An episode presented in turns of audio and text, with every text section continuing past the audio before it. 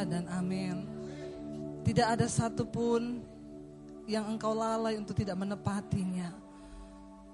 Bagian kami adalah mempercayai Tuhan dan hidup menurut jalan-jalan-Mu, supaya janji-Mu boleh tergenapi dalam hidup kami.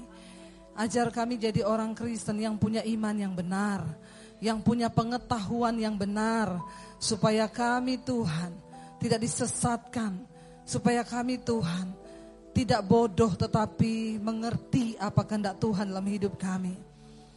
Urapi setiap kami, sucikan dan kuduskan setiap kami, biar sore hari ini tidak menjadi sia-sia. Kami datang dengan sikap hati yang benar. Hati kami jadi tanah yang subur, benih firman Tuhan tertabur, bertumbuh dan menghasilkan buah. Urapi hamba-Mu yang tidak ada apa-apanya, urapi setiap kami. Dalam nama Yesus, yang percaya Tuhan di tengah kita memberkati kita, katakan bersama. Amin. Tepuk tangan bagi Tuhan. Shalom, bagaimana kabarnya? Luar biasa, karena kita punya Tuhan yang luar biasa. Berapa banyak yang takut sama virus corona? Tepuk tangan buat jemaat di tempat ini. Semua tidak takut. Amin. Saudara, dengan keadaan sekarang itu banyak orang yang akhirnya ketakutan berlebihan. Ya, ya, sama virus takut, sama Tuhan gak takut. Kita harus lebih takut kepada Tuhan daripada kepada. Karena Tuhan yang pegang kendali atas hidup. Kalau kita percaya Tuhan berdaulat atas hidup kita, nggak ada yang perlu kita takutkan. Amin. B C L umur empat puluh tahun. Olahraga tiap hari. Makannya buah, sayur, minum air putih. Tidak makan gorengan kayak kita. Ya, olahraga akan dikontrak salah satu produk kesehatan jantung. Tidur malam tidak bangun lagi, meninggal karena jantung. Inilah hidup kan. Udah gitu ada bapak-bapak yang konseling sama saya, Bu Debbie, tolong doakan istri saya. Kenapa? Yang meninggal suaminya B C L, dia yang nangis satu minggu. Suami saja yang masih hidup tidak pernah ditangisi, Bu. Suami orang mati ditangisi. Saya tanya sama istri saya, kenapa kamu tangisi suaminya B C L? Ganteng, muda, kaya raya, mati. Lah saya kenapa tidak kamu tangisi? Udah jelek, pelit. Makanya bapak-bapak sama istri jangan.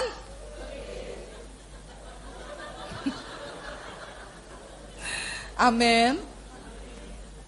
Karena rezeki suami itu rezeki istri. Tapi rezeki istri rezeki bertobat. Ya, kita rezekinya bersama-sama. Keuangan itu harus satu. Ya, kayak saya sama suami. Uang kita jadi satu di rekening. Dia pegang A T M-nya, saya pegang laporan pengeluarannya. Jadi setiap kali dia gesek, laporan masuk, ting, ada pengeluaran sekian. Saya tanya, buat apa? Harus begitu. Rumah tangga harus terbuka. Amin.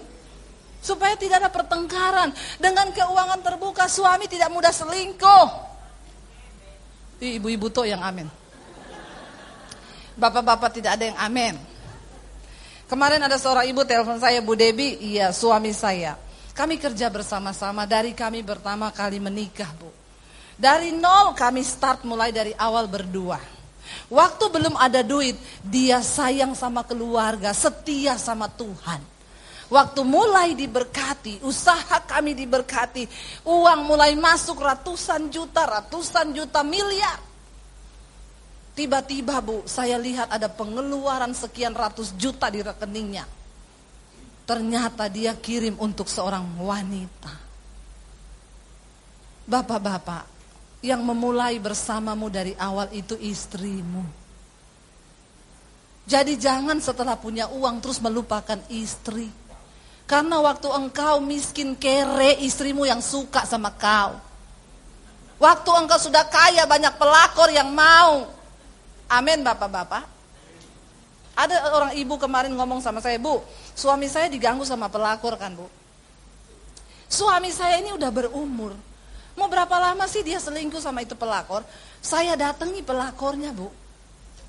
Saya ajak suami saya. Lalu saya bilang sama itu perempuan, kamu benar mau sama suami saya? Saya kasih titip suami saya. Dan dia ini saya cuma mau bilang sama kamu, dia ada penyakit jantung, kolesterol, kencing manis, diabetes. Tolong rawat. Langsung tidak jadi itu pelakor. Dia memilih untuk memutuskan. Makanya bapak-bapak gak usah sombong. Jangan tertawa, bilang amin. Terutama bapak-bapak. Amin bapak-bapak. Ya, setialah. Tidak perlu takut dengan virus, dengan apapun. Yang engkau harus takut itu Tuhan. Karena kalau kita ini sudah siap mati, nggak ada yang perlu kita takutkan. Toh waktunya akan datang, semua kita akan tinggalkan dunia ini. Nah sekarang yang saya mau tanya, yang sudah siap mati berapa? Yang belum siap. Terus maumu apa? Ya, ditanya siap mati belum, belum siap belum. Saudara saya mau bilang ya, siap atau tidak siap, kalau harinya tiba, pasti datang. Pasti kematian itu menjemput. Tetapi kita harus paham benar apa kata firman Tuhan. Rasul Paulus berkata, bagiku mati adalah sebuah keuntungan. Dan hidup adalah bagi Kristus. Jangan engkau sia-siakan waktu yang singkat di hidup ini. Amin. Mari kita sungguh-sungguh mau hidup bagi Tuhan, supaya tidak ada ketakutan.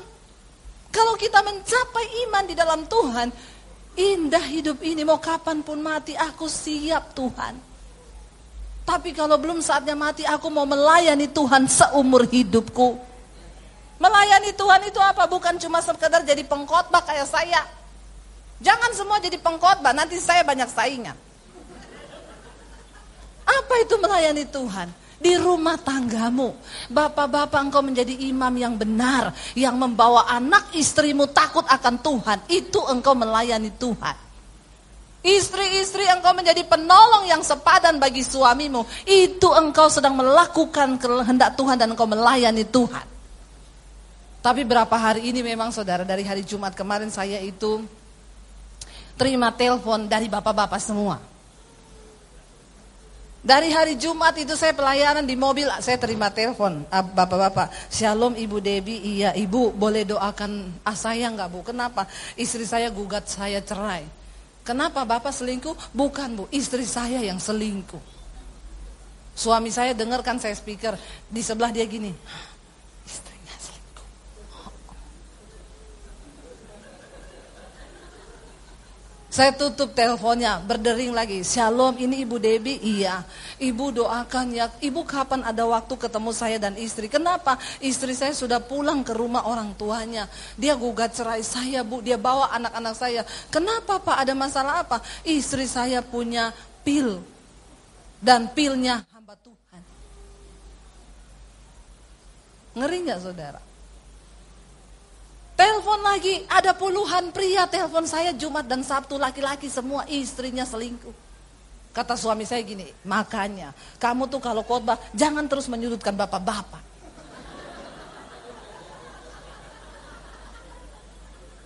Yang kamu khotbahin bapak-bapak terus suami-suami, jadi sekarang suami sudah pada bertobat, eh istrinya yang tidak bertobat. Jadi istrinya pada selingkuh. Jadi hari ini saya mau khotbah buat suami dan istri. Semua bertobat, amin.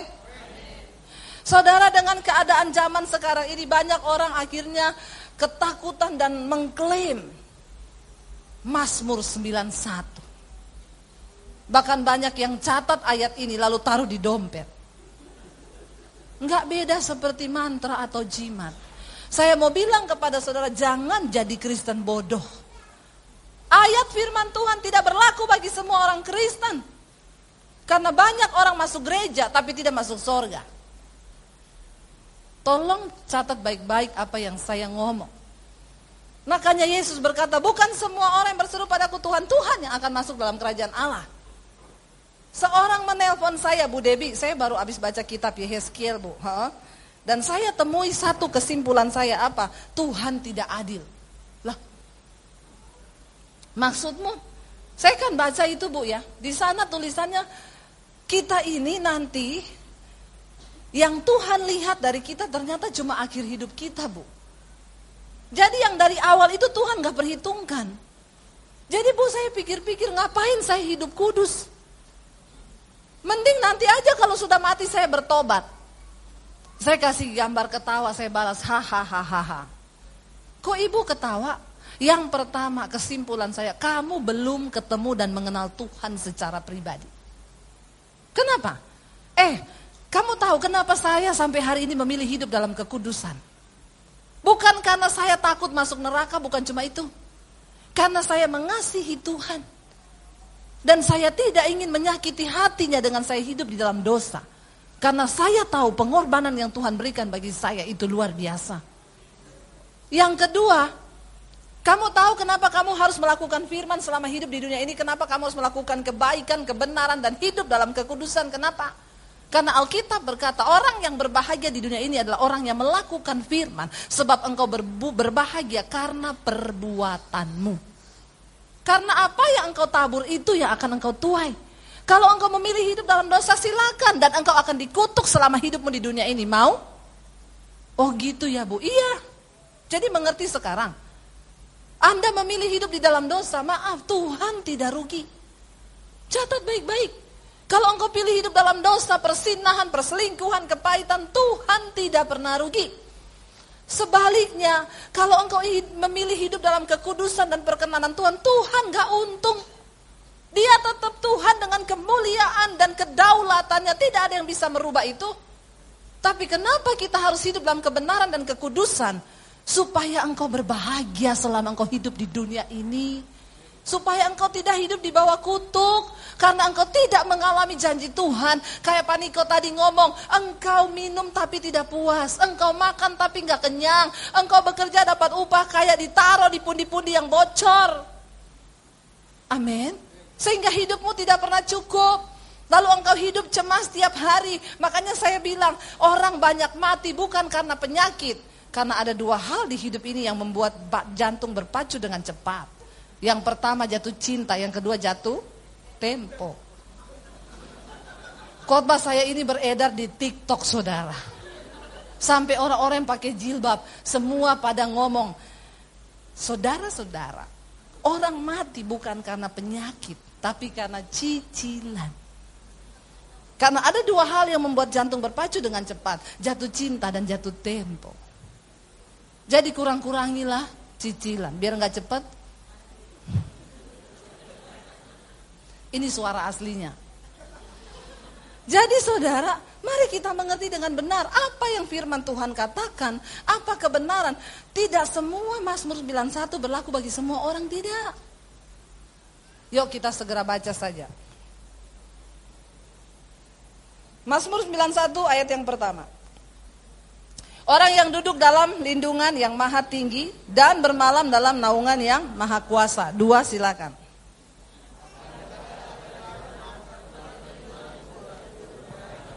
Allah yang sungguh dialah yang akan melepaskan engkau dari jerat penangkap burung, dari penyakit sampar yang busuk. Empat.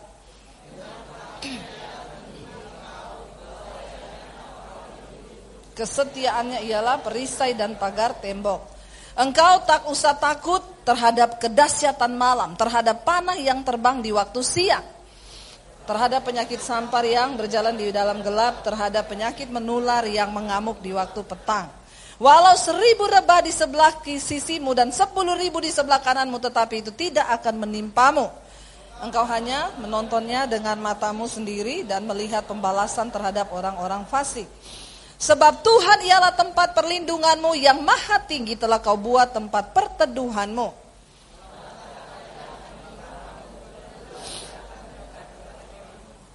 Sebab malaikat-malaikatnya akan diperintahkannya kepadamu untuk menjaga engkau di segala jalanmu.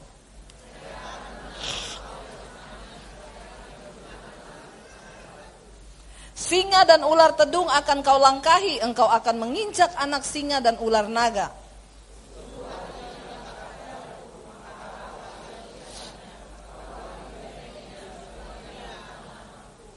Bila ia berseru kepadaku, aku akan menjawab. Aku akan menyertai dia dalam kesesakan. Aku akan meluputkannya dan memuliakannya.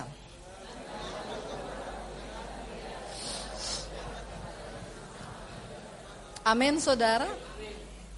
Ya.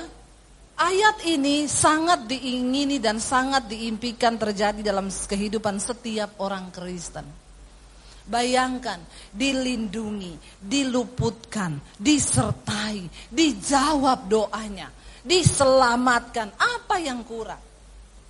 Tapi maaf, saya selalu berkata, untuk menerima kasih Tuhan, itu tidak ada syaratnya. Karena kita semua diselamatkan bukan karena perbuatan baik kita, dari awal Tuhan pilih kita, bukan karena kita orang benar. Justru kita diselamatkan mengenal Yesus karena kita orang berdosa. Lalu Tuhan angkat. Ayat ini jangan dipakai untuk hari penghakiman. Kita dibenarkan bukan karena hasil usahamu, tapi itu kata kasih karunia Tuhan. Ini berlaku untuk pertama kali orang bertobat terima Yesus. Jangan dibolak-balik, karena sekarang banyak pengajaran hyper grace yang memutar balikan ayat ini dan berkata, kan kita selamat bukan karena perbuatan, bukan karena usaha, tapi kasih karunia. Maaf, itu berlaku untuk pertama kali kita menerima Yesus. Kita dipilih menerima dia bukan karena kita baik. Saya ini sampah yang dipungut oleh Tuhan dan diselamatkan. Tapi ketika engkau sudah menerima keselamatan itu, Alkitab berkata, kerjakanlah keselamatan itu dengan takut dan gentar. Karena keselamatan bisa batal. Dari pihak siapa? Bukan Tuhan, dari kita yang membatalkannya. Karena kedagingan kita. Ayat ini berkata, coba kita lihat ayat satu. Selalu firman Tuhan itu ditulis sebelum janji, ada syarat. Ulangan dua puluh delapan berkata, kalau engkau baik-baik melakukan semua yang diperintahkan Tuhan kepadamu, maka berkat Tuhan akan mengikuti hidupmu. Sebaliknya, kalau engkau tidak taat dan hidup dalam kefasikan, maka kutuk akan menyertai hidupmu. Ingat itu baik-baik. Untuk menerima kasih Tuhan tidak ada syaratnya. Ketika kita datang buka hati terima Yesus, dia terima. Engkau melakukan dosa, engkau minta ampun, diampuni. Tapi untuk menerima berkat Tuhan dan janji Tuhan, maaf, itu ada syaratnya. Amin. Carilah dahulu kerajaan Allah dan kebenarannya, maka semua ditambahkan. Jika engkau berjalan, barisan depanmu adalah kebenaran, maka barisan belakangmu adalah kemuliaan Tuhan. Ayat satu kita baca sekali lagi sama-sama. Satu, dua, tiga. Orang yang duduk dalam lindungan yang maha tinggi dan bermalam dalam naungan yang maha kuasa. Ayat ini berlaku bagi orang ini. Orang yang duduk dalam lindungan, dalam lindungan yang maha tinggi, bernaung di dalam naungan yang maha kuasa, bermalam dalam. Saya mencoba mengerti ayat ini. Saya baca dari terjemahan bahasa Inggrisnya, di sana dikatakan orang yang berada di dalam the secret place of God, di tempat rahasia Tuhan. Orang yang berada di dalam tempat rahasianya Tuhan, mereka yang akan mengalami janji ini. Wow, enggak saudara? Pertanyaannya, apakah hari ini kita berada di dalam tempat rahasianya Tuhan atau di dalam tempat rahasianya setan? Halo. Saya pernah datang ke satu rumah orang kaya. Lalu dia bilang, "Bu, kita di sini ada pintu rahasia loh. Rumah saya ini ada pintu rahasia. Di balik cermin ini, ya, kalau saya pencet tombol ini akan kebuka pintu. Tidak ada orang yang tahu karena ini tempat rahasia kita. Kalau ada gempa atau ada maling, kami masuk ke bawah situ. Kenapa? Ruangan di bawah itu didesain anti gempa. Kenapa tempat rahasia disediakan?" Untuk menjaga orang yang ada di dalamnya itu aman. Saudara punya tempat rahasia di rumah? Ada brankas? Buat simpan emas, perak, permata? Halo? Kita berharap di tempat rahasia itu gak ada yang tahu kan? Tapi suami istri dilarang main rahasia-rahasiaan. Amin? Bilang amin. Gak ada uang istri, gak ada uang suami. Amin? Uang sama-sama pegang berdua supaya tidak terjadi pertikaian dalam rumah tangga. Suami, percayakan istri uangmu karena istri adalah bendahara yang terbaik. Tapi istri, jangan sembarangan pakai uang suami. Amin ibu-ibu. Dari tadi saya menyerang bapak-bapak. Hari ini saya menyerang ibu-ibu. Jadilah istri yang bijaksana, yang punya hikmat Tuhan. Ya. Supaya hati suaminya, Amsal tiga puluh satu bilang, Isriyang cakap itu mahkota suaminya. Dia bangun waktu masih pagi. Ya, dia itu cantik. Hati suaminya percaya kepadanya. Dan suaminya tidak pernah kehilangan, kekurangan, keuntungan. Kalau sampai suami tekor terus, ah ini istri perlu dibaptis ulang. Direndam agak lama, lima belas menit. Supaya dia buka mata langsung di rumah Bapa di sorga. Ya, jadi mari kita hidup di dalam keterbukaan sebagai orang Kristen. Supaya iblis tidak mengambil celah di dalam hidup kita. Ya, kayak itu tadi yang saya cerita. Dari awal usaha bersama-sama, dari miskin sama-sama. Begitu sudah kaya suaminya pegang uang, mulai selingkuh. Kenapa bapak-bapak engkau harus memberikan keuanganmu kepada istrimu? Itu akan menjaga langkahmu, karena uang itu bisa membuat orang gelap mata. Uang itu bisa menyesatkan orang. Ya, dulu waktu gak punya uang, pas-pasan naik ojek sampai ke gereja. Begitu diberkati Tuhan, beli mobil, gereja lewat, tembusnya Ancol. Berdoa saudara ya. Nah, saya bertanya kepada Tuhan, orang bagaimana yang berada di tempat rahasianya Tuhan? Roh Kudus memberikan saya pemahaman. Yang pertama, orang ini adalah orang yang hidup di dalam kekudusan dan tidak kompromi dengan dosa. Berapa banyak yang mau masuk di tempat rahasia Tuhan? Ya, yang tidak mau enggak apa-apa. Enggak usah angkat tangan. Kalau engkau mau menjadi orang yang berada di tempat rahasia Tuhan, yang pertama, hidup dalam kekudusan dan jangan kompromi dengan dosa. Saya tadi pagi saksikan di sini saudara. Saya ketemu satu orang ibu, dia bilang, "Bu Debbie, saya harus ketemu ibu." Lalu dia cerita, "Bu, saya ini dulu sebelum menikah berat saya seratus dua puluh, saya, saya sebelum menikah berat saya seratus kilo. Sebelum menikah, iya. Tapi luar biasa suami ibu, ya iya makanya luar biasa suami saya, Bu. Dia menerima saya apa adanya. Lalu dia menikahi saya dengan berat badan seratus kilo. Karena dia mencintai saya dengan segenap hati. Terus, setelah saya melahirkan, saya punya anak, saya melahirkan. Perempuan itu kalau sudah punya anak, hormonnya sudah tidak beraturan. Dia lewat toko beras naik satu kilo. Lewat rumah makan Padang naik dua kilo. Apalagi kalau mampir naik lima kilo. Ya, kan kata orang sekarang itu virus corona itu penangkalnya adalah jahe, kunyit, lengkuas. Dan itu terdapat di rendang. Jadi makan saja rendang, Anda bebas corona. Amin. Enggak usah stres. Lalu saudara, setelah menikah saya punya anak ibu, berat saya bertambah menjadi seratus dua puluh. Saudara bayangkan orang berat seratus dua puluh. Dan dia enggak, dia tingginya cuma seperti saya saudara, dan itu seratus dua puluh kilo. Lalu dia bilang gini, "Saya mau diet," suami saya bilang, "Nggak usah, kamu cantik begini. Dan aku mencintai kamu apa adanya." Ibu-ibu jangan terlalu percaya kalau suamimu bilang begini ya. Kalau kau sudah gendut seratus dua puluh kilo lalu suamimu bilang kau cantik, jangan, coba bercermin, pasti kau seperti karung beras. Apalagi kalau pakai daster. Ya, jangan, tetap jaga berat badan kita, amin. Lalu dia bilang, "Jadi saya itu gak pernah diet, tidak pernah olahraga, nge-gym, karena suami saya bilang, aku tetap mencintaimu."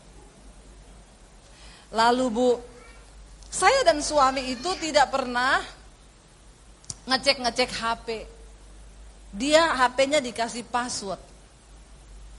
Benar yang Ibu Debbie bilang, ciri-ciri suami berselingkuh, satu, H P-nya dipakein password, istrinya enggak tahu. Kedua, ke toilet bawa H P. Ke W C buang air besar bawa H P. Tidur H P ditaruh di bawah bantal.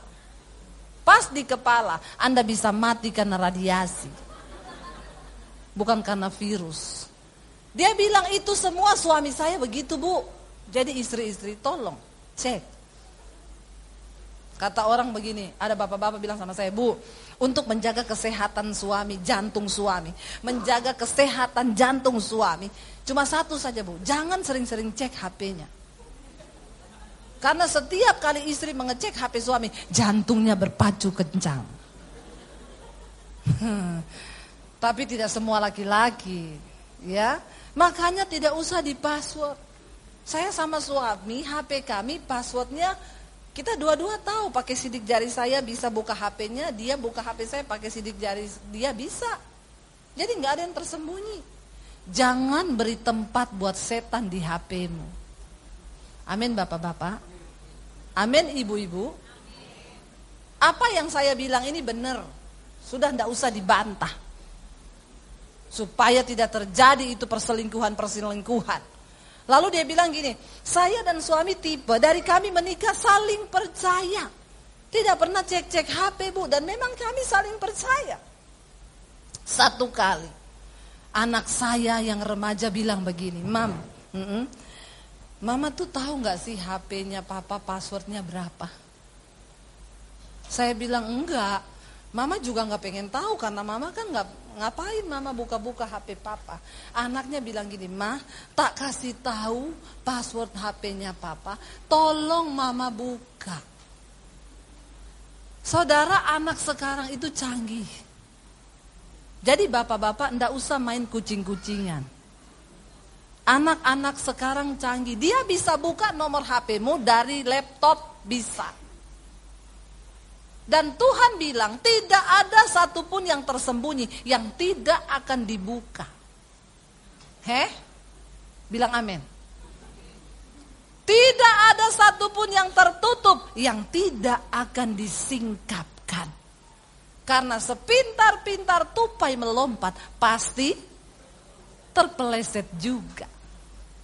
Jadi tidak usah coba-coba jadi tupai. Karena engkau tidak sepintar tupai. Pasti kepleset, bahkan jatuh babak belur. Lalu dia itu mulai hatinya deg-degan. Kenapa anaknya bisa bilang begitu? Saudara dengar, kalau anak bilang begitu, berarti anaknya sudah tahu. Pasti anaknya udah buka. Malam itu waktu suaminya tidur dan H P di bawah kepala, di bawah bantal. Istrinya pelan-pelan masukin tangannya. Ya, lalu enggak apa-apa, enggak dosa ibu-ibu kalau engkau mengecek suamimu, enggak dosa. Alkitab bilang, suami istri itu satu tubuh. Hai suami, tubuhmu bukan milikmu sendiri tapi milik istrimu. Hai istri, tubuhmu bukan milikmu sendiri tapi milik suamimu. Jadi camkan itu, termasuk uang-uangnya. Kita jadi satu semua, amin. Lalu dia pelan-pelan ngambil saudara. Dia bilang, saya buka sesuai password yang anak saya kasih ibu. Dan saya syok ibu, kenapa? Ternyata saya buka, dia dengan perempuan itu sudah mau ngurus menikah. Dan itu perempuan sudah dibeliin rumah. Dan suami saya satu punya K T P yang tulisannya status belum menikah. Hmm. Sepintar-pintar tupai melompat, pasti kepleset. Nggak usah tambah-tambahin penyakit jantung bapak-bapak. Orang hidup dalam perselingkuhan sembunyi dosa itu deg-degan terus. Lalu dia bilang, saya tunggu dia bangun Bu. Sabar banget ibu tunggu dia bangun. Kalau saya, saya siram air. Jangan ditiru, ini adegan berbahaya. Lalu saya tunggu dia bangun Bu. Waktu dia bangun, saya tanya sama dia, Pak, apa ini? Selama ini kamu bilang kamu cinta sama saya apa adanya. Ternyata kamu mau menikah sama perempuan lain. Malah kamu beliin rumah. Dan suami saya menjawab dengan satu kalimat yang cukup membuat saya down dan tidak bersuara lagi. Ibu tahu apa yang suami saya ngomong dari mulutnya? Eh iya, kenapa? Lu ngaca ya? Lu pikir ada laki-laki mau sama kayak lu begitu karung beras? Saudara, dan itu merobek jiwanya. Manusia itu punya jiwa, di dalam jiwa terdapat pikiran, perasaan, dan kehendak. Dan ketika jiwa ini tertekan, maaf, jiwa kita memerintahkan kita untuk melakukan sesuatu, entah itu dosa ataupun kebaikan. Kenapa engkau harus banyak dengar firman Tuhan? Supaya jiwamu diisi oleh firman, dikendalikan oleh firman, dan engkau melakukan kebenaran. Saudara lihat kemarin di T V, anak lima belas tahun membunuh bocah lima tahun. Kenapa? Karena jiwanya sakit. Catatan-catatan hariannya polisi temukan, dia kepahitan sama papanya. Dia tulis semua itu pengen membunuh. Ya, dia tulis Lucifer is lonely. Lucifer sudah sendiri, jadi dia harus, semua kata-katanya, kenapa? Jiwanya sakit. Lalu anak tetangganya main ke rumah lima tahun, dia ajak ke kamar, direndam di bak mandi lima belas menit. Waktu anak itu mati, dia cekik lehernya, dia bungkus sama kain spray, disimpan dalam lemari pakaian. Dan malam itu dia tidur dengan mayat di dalam kamarnya dan tidak ada yang tahu. Ngeri gak? Lalu mau berangkat sekolah, akhirnya dia pergi ke kantor polisi dengan tenang, dia melaporkan dan menceritakan apa yang dia lakukan. Ngeri ya saudara. Kenapa? Jiwanya sakit dan tertekan. Ibu ini, dia bilang jiwa saya hancur remuk, tertekan ibu. Karena suami saya bilang, mana ada laki-laki yang mau sama lu. Dan akhirnya bu, saya pergi ke gym. Saya nge-gym setiap hari tujuh jam. Dari jam enam pagi sampai jam satu siang. Waktu saya ketemu dia, saudara tahu berat badannya berapa? enam puluh kilo. Enggak ada apa-apanya, huges. seratus dua puluh jadi enam puluh, turun enam puluh kilo. Jadi waktu pertama kali saya ketemu dia, dia cerita, bu, saya ini dulu berat badannya seratus dua puluh loh. Terus saya, hah? Ibu sekarang berapa? enam puluh. Hah, ibu turun enam puluh kilo. Ibu bagi dong bu resepnya. Saya cuma mau turun dikit, susah banget bu. Rahasianya apa? Dia jawab sama saya, suruh suami ibu selingkuh. Eh, tolak dalam nama Yesus. Ya, jangan, saya bilang. Lalu saudara, dia nge-gym tiap hari. Jiwa yang sakit itu menggerakkan seluruh tubuhnya. Makanya engkau perlu penuhi hatimu dengan firman. Supaya firman yang menggerakkan tubuhmu, melakukan kehendak Bapa.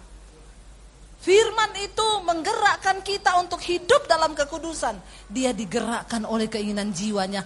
Suaminya kata-katanya terngiang, lu ngajak, mana ada laki-laki mau sama lu, gitu dah kayak kayak karung beras. Waktu turun badan saudara, dia bilang, dan saya berselingkuh dengan beberapa pria. Hanya untuk membuktikan ada laki-laki yang mau sama saya. Ngeri gak? Orang yang seperti ini tidak berada di tempat rahasianya Tuhan, tapi berada di tempat rahasianya setan. Dua aja pilih. Yang kayak begini mengalami Mazmur sembilan puluh satu? Kagak. Ke gereja dia tiap minggu? Iya.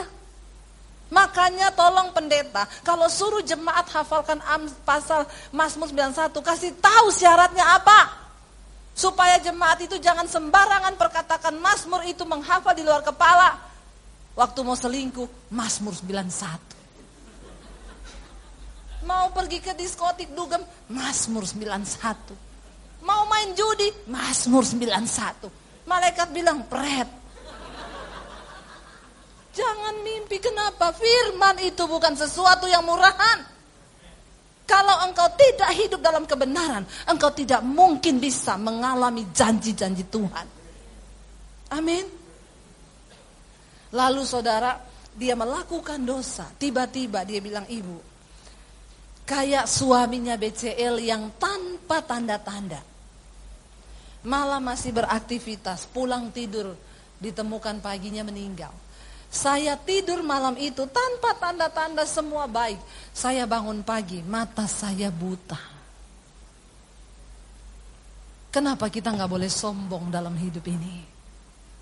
Orang yang sombong bukan orang yang pamer harta. Orang yang sombong, orang yang terus hidup di luar kehendak Bapa, bangga dengan dosa-dosanya. Seorang istri telepon saya, "Bu, suami saya berselingkuh."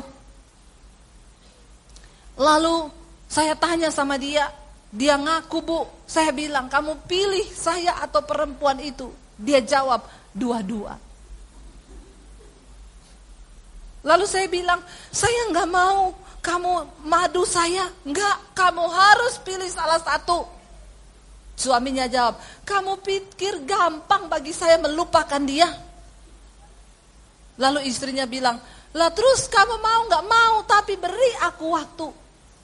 Istrinya bilang, "Sampai kapan waktu yang harus aku beri sama kamu?" Suaminya jawab, "Tunggu waktu Tuhan."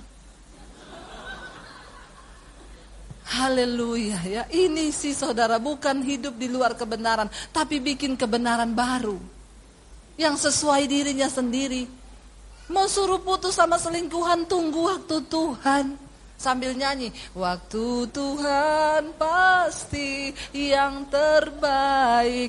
Kalau Leo ditanya begitu, memang wajar. Ini lagu andalannya Leo. Kalau saya tanya, "Bang Leo kapan nikah?" "Waktu Tuhan pasti yang terbaik." Itu cocok kan?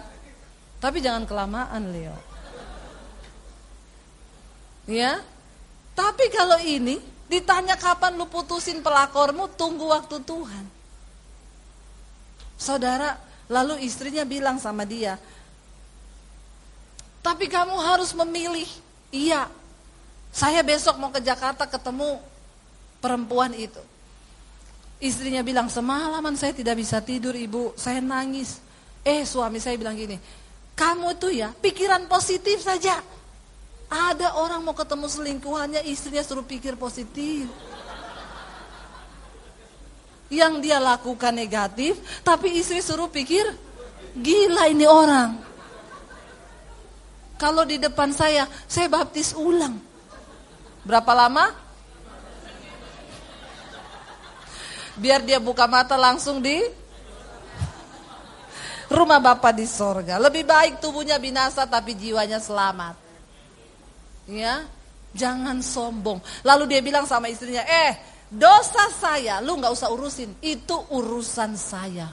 Saya bilang, "Aduh sombong sekali ya, ada orang kayak begini nih masih, aduh ya." Saya sudah tidak mengerti suami. Kalau istrimu tegur dan menasihati kamu, itu suara Tuhan. Amin.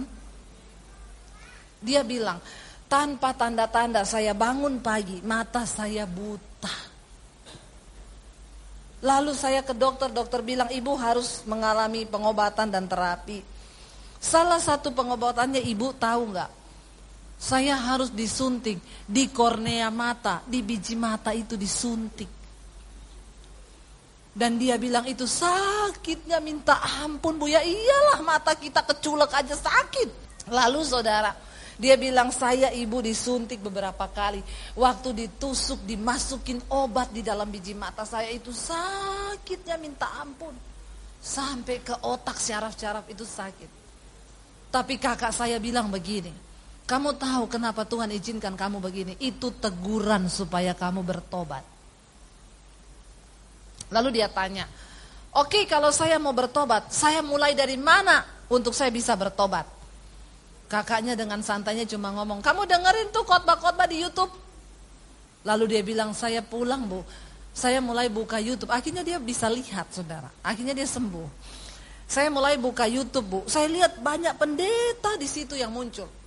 Saya berdoa, saya bilang, Tuhan, tunjukkan pendeta mana khotbahnya yang bisa menuntun saya di dalam pertobatan." Dia bilang, "Saya berdoa begitu Bu, tahu gak? Besok pagi saya bangun, saya lihat di H P saya, saya buka YouTube. Lalu saya mulai dengerin khotbah-khotbah Ibu. Pertama kali saya denger khotbah Ibu, saya bercucuran air mata Bu. Saya dijamah Tuhan." Dari situ, setiap hari saya dengerin khotbah Ibu tiga sampai empat kali. Lalu dia bilang gini, "Tapi sudah habis semua Bu, kapan Ibu tayang yang baru lagi?" Ya, saudara. Jadi saudara, jangan saudara bilang saudara tidak bisa melakukan apa-apa untuk kerajaan Allah. Engkau bisa share khotbah-khotbah yang engkau dapat dari YouTube yang kira-kira membangun, share ke keluargamu. Lalu saudara, dia bilang, saya dengar khotbah ibu, saya mau bertobat ibu, saya mau pengakuan. Iya bu, benar ibu bilang. Saya kan bilang, kalau mau lepas dari dosa perselingkuhan, blokir nomor H P-nya. Sudah bu, tapi dia pakai nomor lain. Jadi ibu masih terpengaruh kalau dia kirim pakai nomor lain? Iya, kadang masih terpengaruh. Bahkan saya tunggu, ada nggak dia kirim hari ini? Bangsa Israel ketika mau keluar dari Mesir perbudakan menuju tanah perjanjian, iblis tidak pernah rela. Pasukan Fir'aun mengejar mereka. Waktu engkau mau keluar dari ikatan dosa, setan tidak pernah rela. Karena itu engkau perlu berseru kepada Tuhan. Datang kepada hamba Tuhan yang benar.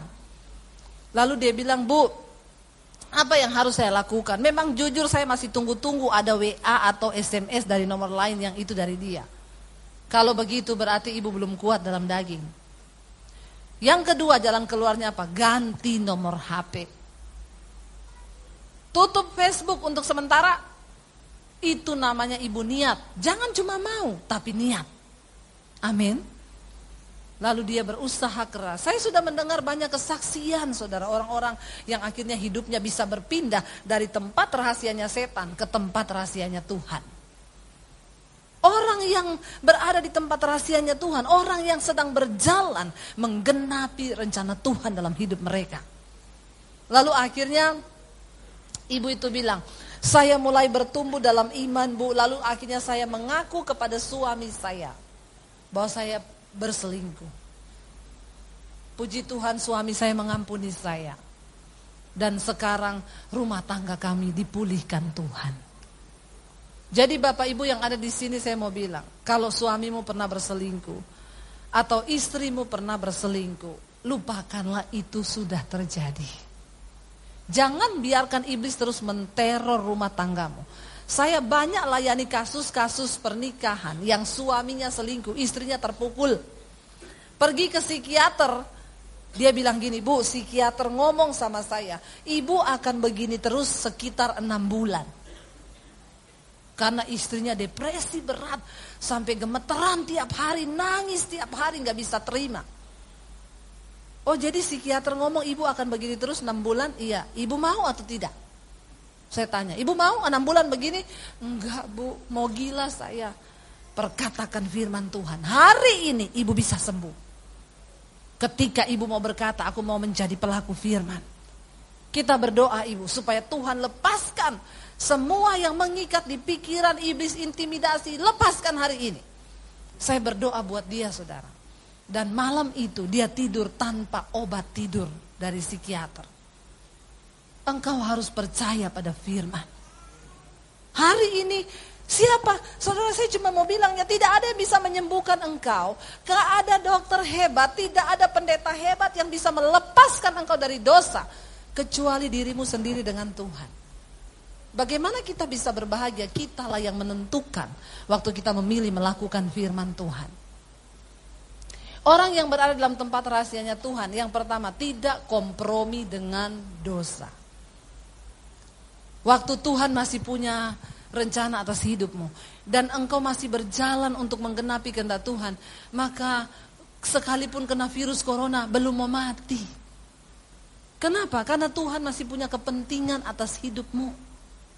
Karena engkau sedang berjalan untuk menggenapi kepentingan kerajaan sorga.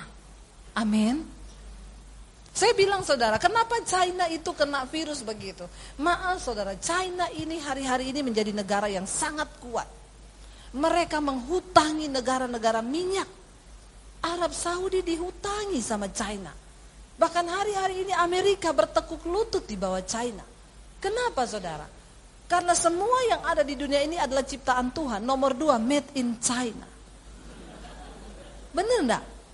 Ya, jadi China menempati urutan nomor dua setelah Tuhan. Mereka hebat, saking hebat dan pinternya, mereka mereka merasa tidak butuh Tuhan. Mereka lagi bikin proyek raksasa hari-hari ini yang wow bagi seluruh bangsa-bangsa melihat, yaitu bikin matahari K W. Ya, Mereka sedang bikin proyek matahari K W, memakai tenaga nuklir yang luar biasa besar. Kenapa? Mereka nggak ingin ada malam di negaranya. Mereka mau tetap siang supaya mereka bisa tetap bekerja. Dan panasnya matahari K W mereka itu lima kali lipat panas matahari asli. Semua ilmuwan sudah berkata, kalau terjadi human error, ini berbahaya bagi bumi ini.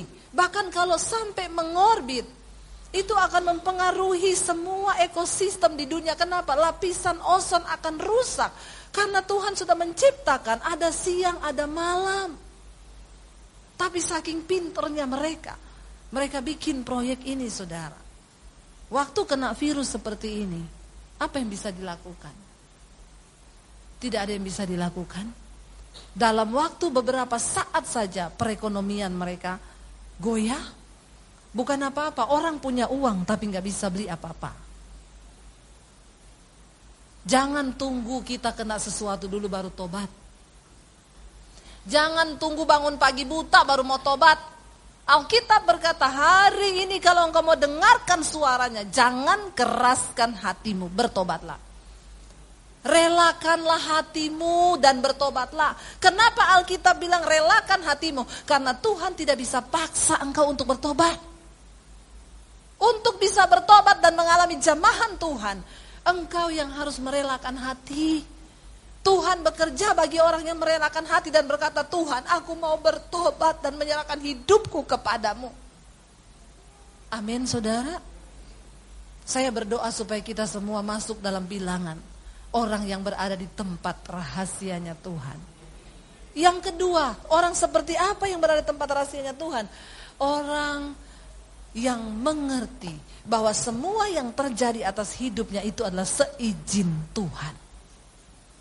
Ketika Tuhan mengizinkan sesuatu terjadi, jangan menyalahkan keadaan, jangan menyalahkan orang di sekelilingmu, tapi terimalah itu sebagai bagian proses Tuhan sedang mendewasakan iman.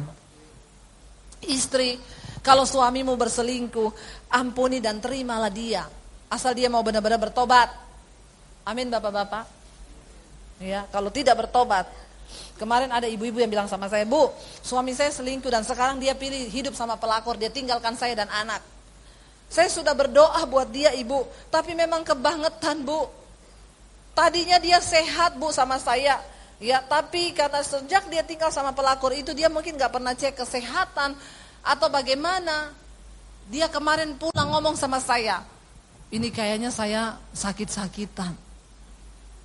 Kenapa ya? Terus istrinya itu karena masih sayang, ayo kita cek sayang.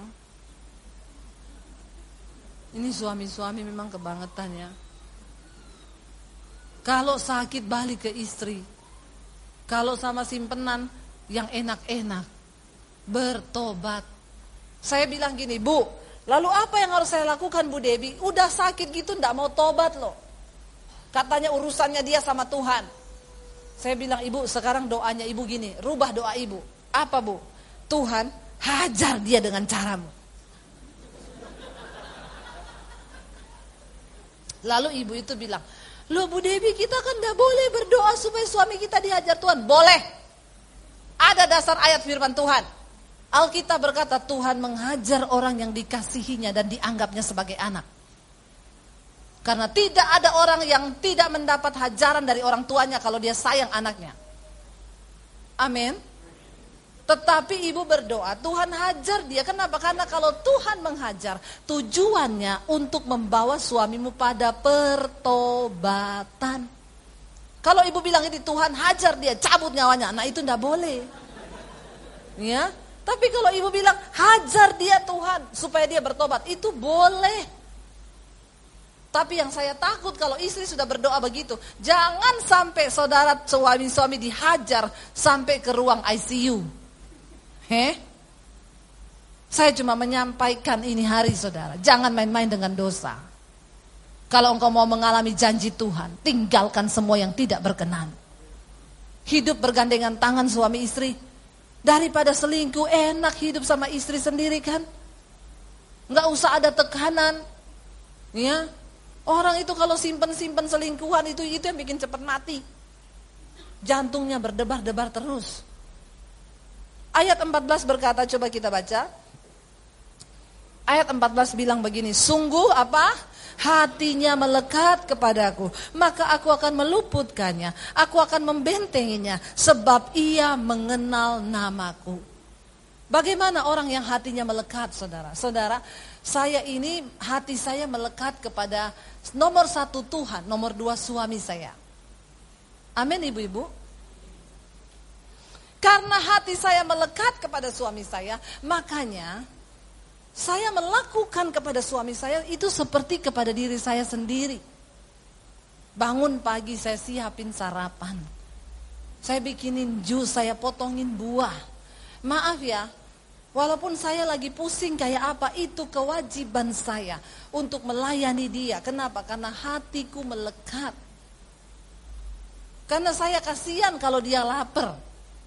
Nanti kalau udah mau tidur malam ya, saya udah bahkan ngantuk banget. Dia ngomong gini aja, aku kok lapar ya, ada apa di kulkas? Saya kadang ngomong gini, aku udah ngantuk say. Terus saya tidur, gak bisa tidur, ingat. Dia tuh tadi minta sesuatu. Ini ada suami saya di sini loh. Iya gak say? Say? Ngomong iya. Ya, ya ini benar-benar saudara. Tanya sama suami saya, biar ngantuk kayak apa.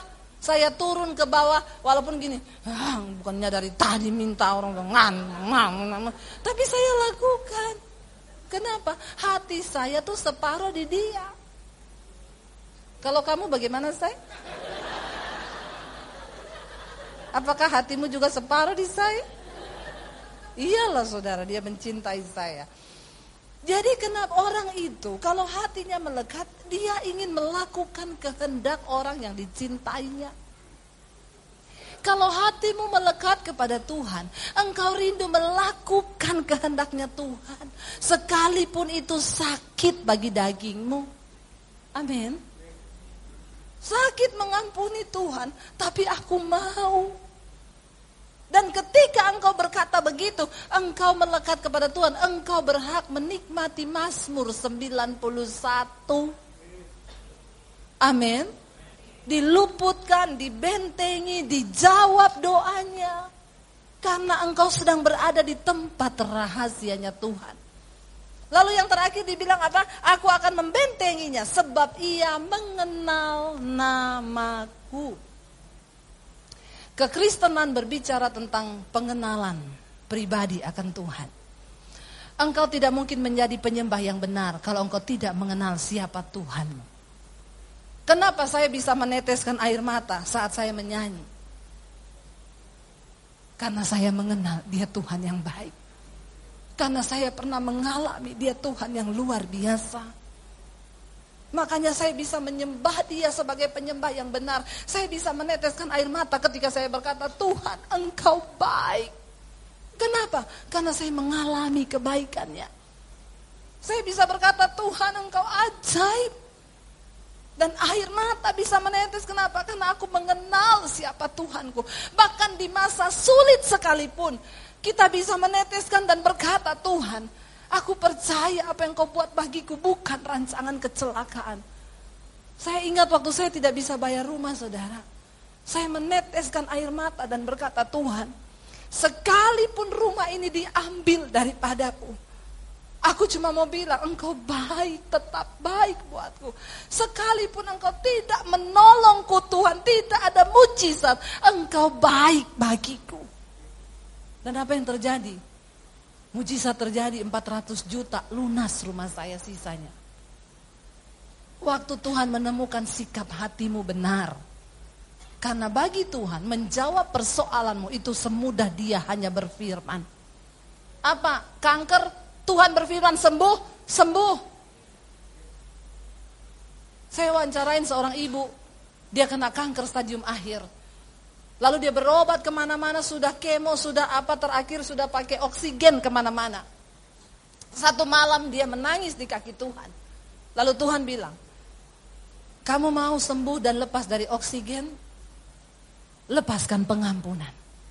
Lalu Tuhan kasih bayangan wajah suaminya yang selama ini dia pahitin. Dan dia lepaskan pengampunan sambil menangis berteriak kepada Tuhan. Ketika dia lepaskan pengampunan, saat itu juga lepas oksigen dan kankernya disembuhkan Tuhan. Bagi Tuhan, menyembuhkan penyakit, menjawab masalah, mau itu cuma semudah dia berfirman. Tapi yang jadi sulit bagi Tuhan, mengubah sikap hatimu. Makanya saudara, untuk mengubah sikap hatimu, Tuhan bilang, relakanlah. Ketika kita merelakan hati untuk dibentuk oleh Tuhan, engkau sedang berada di tempat rahasianya Tuhan, dan engkau berhak menerima Mazmur sembilan puluh satu. Berapa banyak yang mau mengalami Tuhan? Mari bangkit berdiri bersama. Terima kasih Bapa. Kami tahu Tuhan, engkau sanggup melakukan segala sesuatu atas hidup kami. Namun seringkali kamilah yang tidak melakukan firman-Mu. Kami mau hari ini hidupku melakukan firman-Mu Tuhan. Dan ketika kami melakukan firman, maka kami baru akan melihat mujizat terjadi dalam hidup kami. Janji firman-Mu digenapi dalam hidup kami.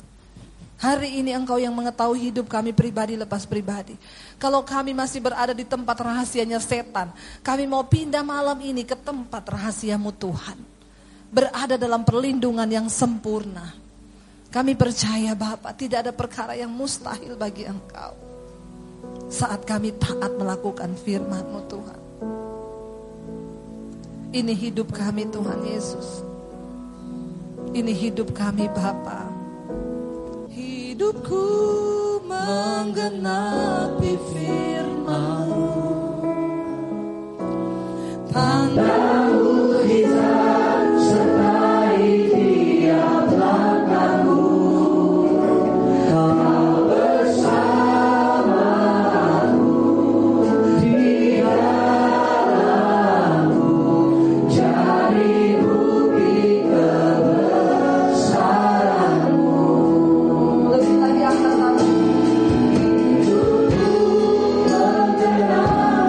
Thank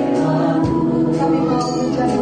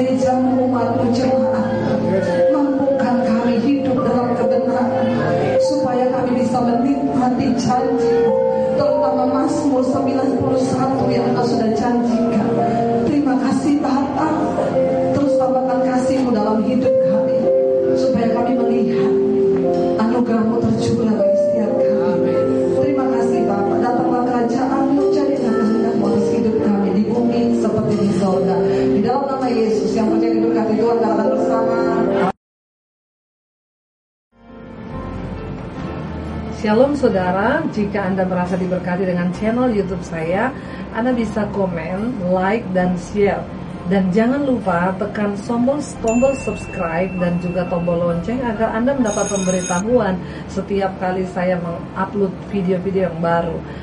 Ini sangat penting buat channel ini saudara, supaya banyak orang juga diberkati dan channel ini boleh juga terus berkembang dan menjadi berkat buat banyak orang. Terima kasih Tuhan.